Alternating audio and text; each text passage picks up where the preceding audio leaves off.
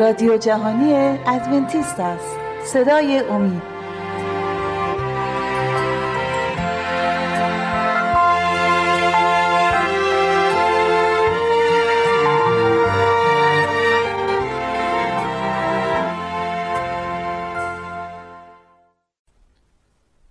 به نام خدای بخشنده مهربان. سلام ارز کردم به حضور دوستان و شنوندگان گرامی برنامه های صدای امید. بحث امروز ما راجع به مفهوم معنای مسیحیت است. برای بحث در این مورد باید ما در ابتدا راجع به سرگردانی بشر و اصولا گناه صحبت بکنیم که چرا با وجود خدای مهربان و بخشنده و توانا گناه و سرگردانی به وجود آمده است و به ناچار از زمانهای قدیم انسان همیشه در جستجوی نجات از این سرگردانی و گناه بوده است. خدا خدای محبت و خدای قدرت لایتناهی برای خلق موجودات هست. و لحاظا سوال پیش میاد که با چنین قدرت لایتناهی چرا این خدا نتونست دنیایی را بیافریند که در آن انسان از وجود گناه و امکان تمرد آری باشد؟ در این مقطع از بحث سوال پیش میاد که آیا خدا انسان را مسیر انتخاب نمود و خلق نمود و یا مخیر. آیا انسان در تمام تصمیم های خود آزاد است و یا اینکه باید بناچار و به شکل جبری از مسیری که خدا برای او انتخاب نموده است پیروی کند؟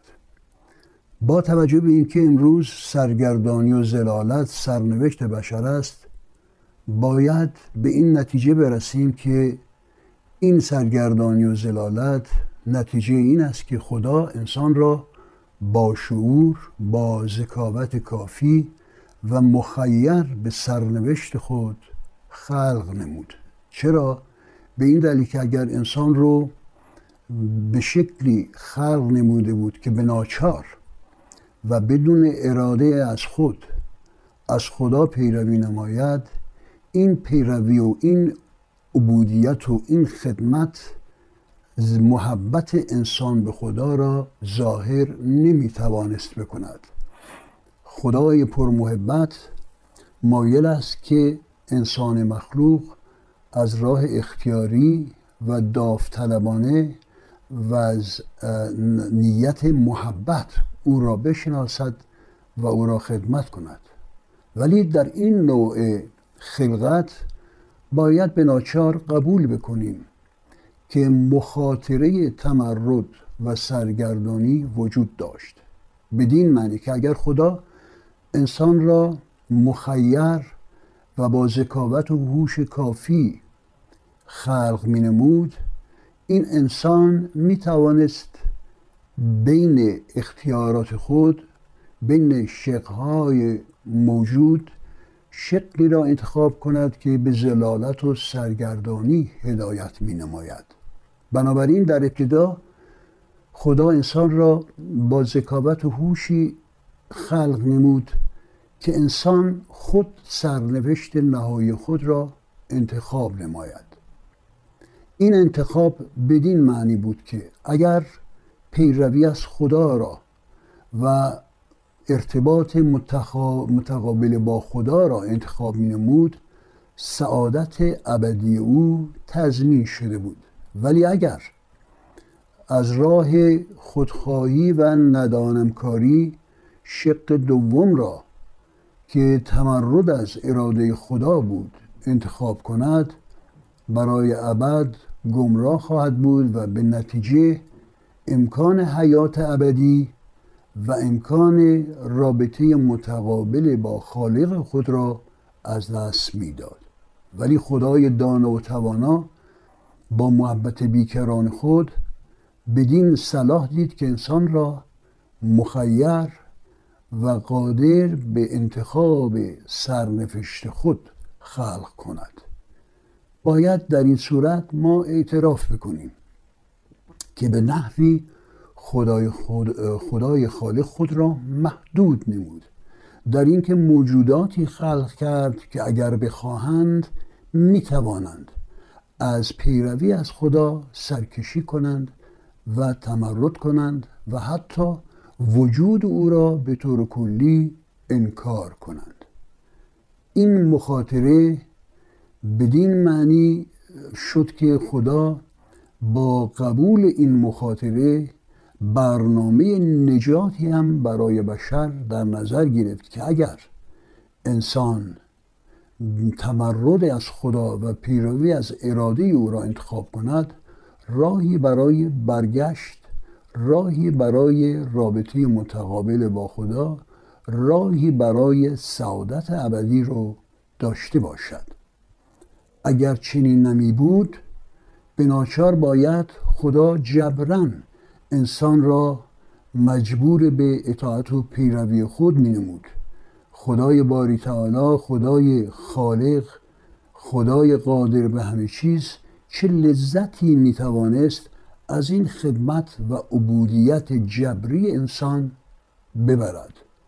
باید بلافاصله اعتراف کنیم که چنین خدمت و عبودیت در نظر خدا مقبول قرار نمی گرفت و به این ترتیب است که ما می توانیم توجیه بکنیم خودمان را که در این حال که خدا قادر مطلق و محبت بیکران است دنیایی را خلق نمود که در آن امکان تمرد از خدا و امکان انتخاب سرنوشت برای انسان وجود داشته باشد.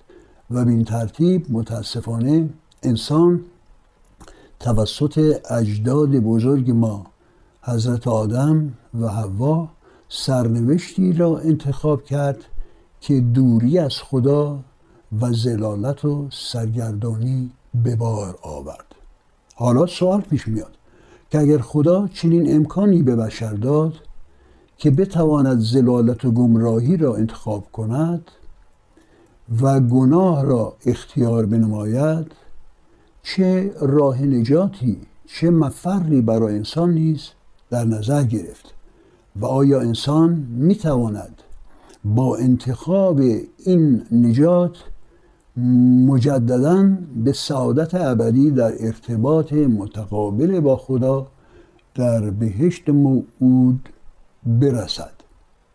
این سوال کمابیش در همه ادیان مطرح است و اکثر ادیان جهان سعی دارند با طرق مختلف انسان را به آن سعادت ابدی و وصل و رابطه متقابل با خدای خالق برسانند.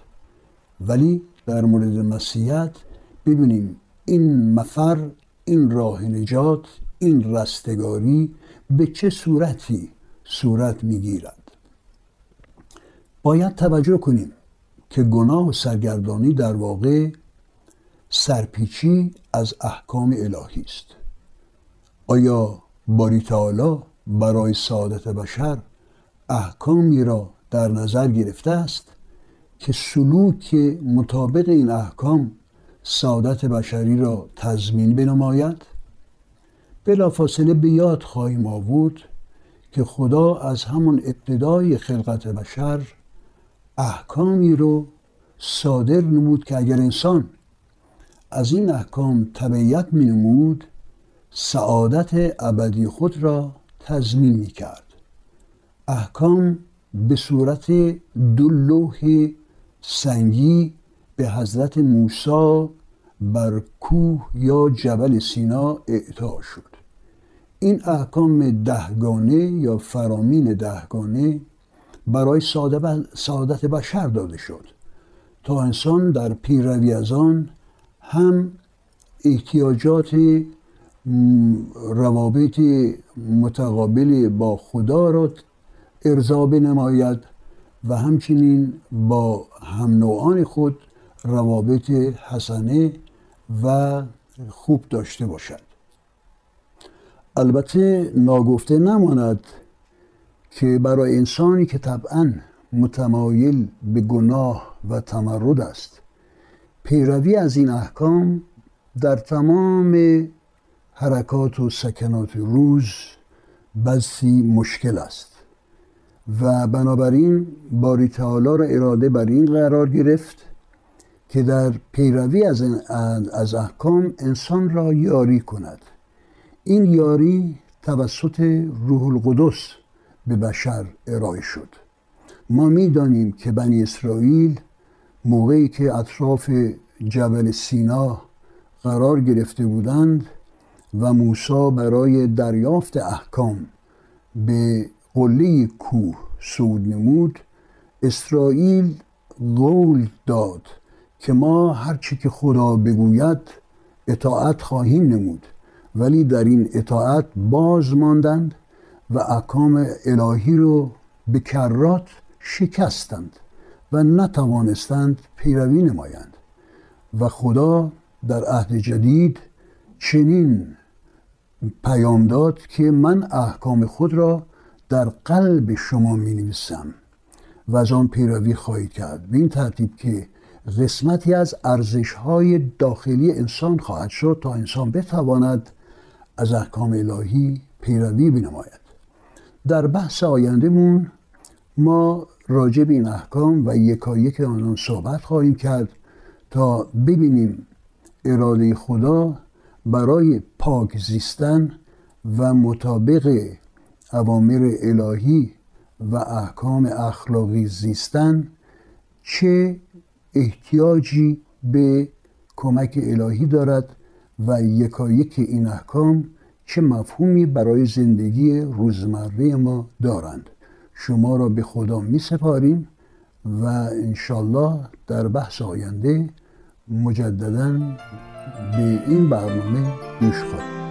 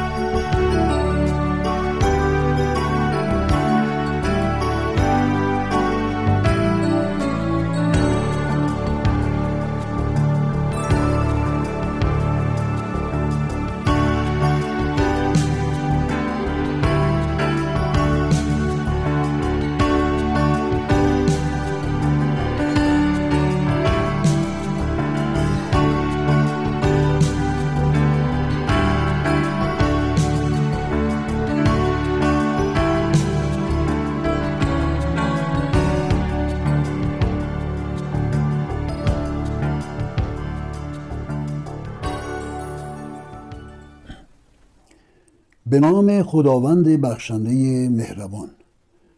سلام فراوان به دوستان گرامی و شنوندگان برنامه صدای امید. بحث امروز ما در واقع ادامه بحث دو روز راجع به سوال مهم که مسیحیت چیست هستش.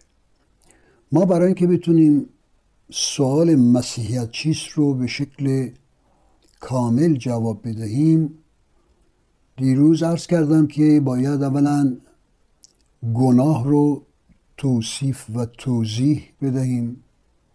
ببینیم گناه از کجا سرچشمه گرفته و گناه رو چگونه باید برطرف بکنیم چگونه باید از عقوبتش آزاد بشیم و در واقع مسیحیت در مقابل این سوال درگیری و نجات از درگیری با گناه مفهوم خاص و مهمی پیدا می‌کنه.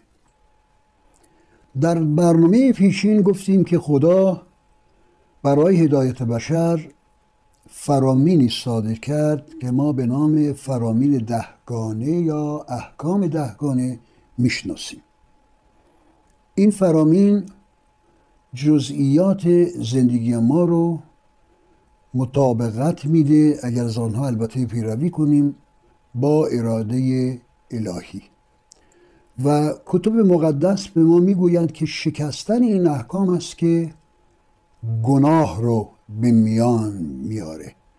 آیه سریح در عهد جدید می‌گوید گناه شکستن احکام است. احکام دهگانه به صورتی به موسی بر جبل تور داده شد که به دو قسم میشه تقسیم کرد. قسم اول احکام چهارگانه اول در مورد رابطه ما با خداست و شش احکام بقیه در ارتباط ما با نوع بشر می باشد احکام چارگانه اول بر این قرار است. اولا خدا میفرماید که باید از شرک بگریزیم و خدای دیگر جز باری تعالی را معبود خود قرار ندهیم. تو را خدایان دیگر غیر از من نباشد خدا میفرماید. حکم دوم می‌گوید که تمثالی تراشیده از آنچه که در آسمان است یا بر زمین است یا زیر زمین است برای خود مسازید و نزد آنها سجده و عبادت منمایید.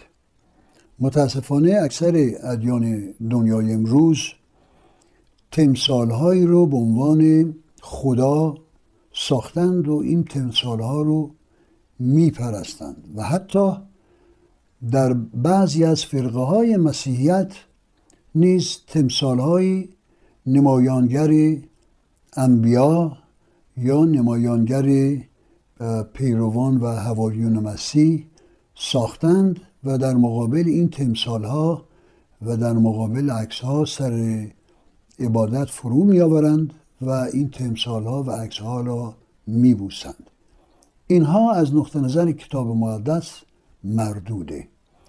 در کتاب مقدس آنچنان از این مسئله رو ما را برحضر میداره که حتی ما نباید تمثالی رو از مقدسین و انبیا برای خود بتراشیم یا بسازیم و در برابرشون سر عبادت فرو بیاریم. حکم سوم می‌گوید که اسم خدا رو به باطل نباید برد. هدف از این حکم این است که ما اولا دائما به اسم خدا قسم نخوریم. دائما برای هر حرف عادی و یا صحبت عادی اسم خدا رو بیان نکنیم. خدا آنچنان مقدس و لحاظا اسم آنچنان مقدس است که نمی باید در مکالمت روزمره دائما این اسم رو ما تکرار بکنیم. اما مفهوم عمیقتر این حکم این است که ما اگر اسم خدا را ببریم به این ترتیب که ما خود را مرید و عبد خدا بدونیم. ولی در این حال حرکات و سکنات ما گفتار ما کردار ما نشون نده که واقعا ما از خدا پیروی می‌کنیم. این در واقع اهانتی است که به ذات الهی شده. بنابراین کسی که مدعی است که خدا را دوست داره و او را میپرسته باید این عبودیت و پرستش رو از طریق سلوک و رفتار و گفتار و پندار خود نشون بده. حکم چهارم میفرماید که روز سبت را یاد کن تا آن را تقدیس نمایی. چرا؟ چون خدا در شش روز آسمان و زمین را آفرید و در روز هفتم آرام گرفت. این روز هفتم را مقدس خواند و برکت داد تا یادگاری از خلقت و هفته خلقت باشه. البته ما معتقد بر این هستیم که هفته خلقت فقط اشاره به خلقت منظومه شمسی ما می‌کنه. چرا؟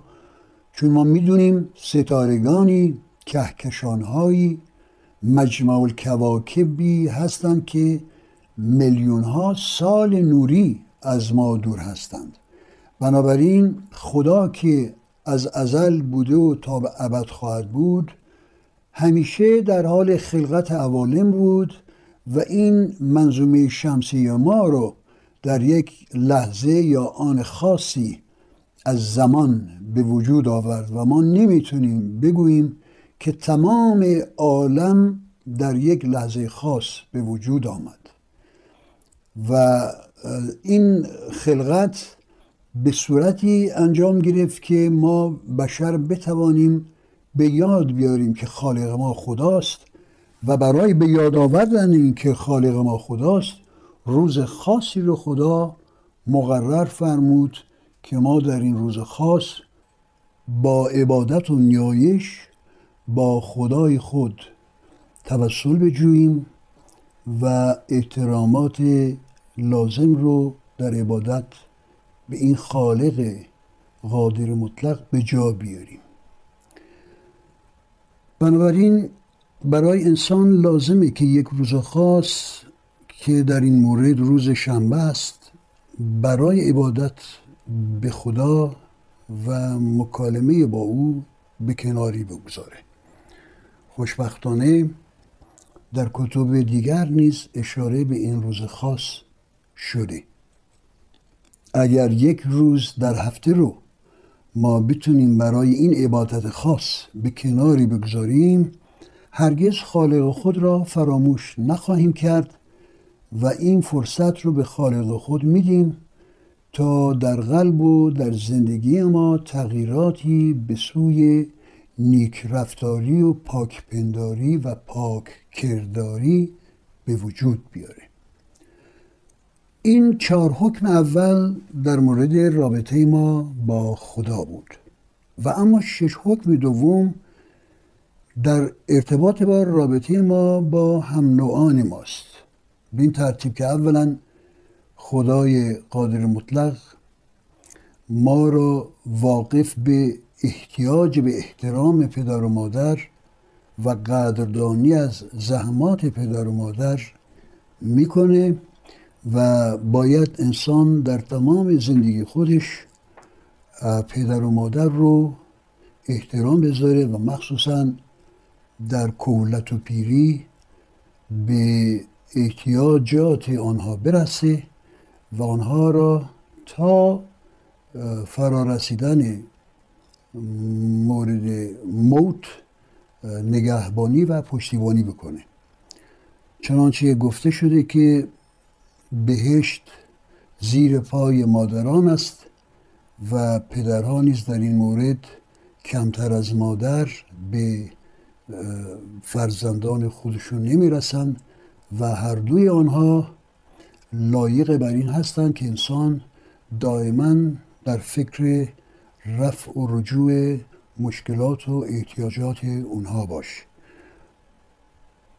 احکام دیگر که ما در مورد آنها می توانیم در آینده بحث بکنیم توجه ما را به این مسئله معطوف می‌کنه که شکستن احکام گناست و این بررسی گناه و پیدا کردن راه و طریق نجات از گناه و پیدا کردن راه رهایی از عقوبت گناه هست که مفهومی به دین مسیحیت میده زیرا وجود عیسی مسیح در رابطه با گناه و مشکل گناه بشر هستش که مفهوم پیدا می‌کنه. ما شما را به خدا می سپاریم و در جلسات آینده در بحث های آینده راجع به این احتیاج بزرگ که انسان چه طریق و راهی برای نجات از گناه و عقوبت گناه داره بحث خواهیم کرد. خدا شما رو در پناه خودش نگه داره و کماکان سلامتی کامل به شما عنایت بکنه.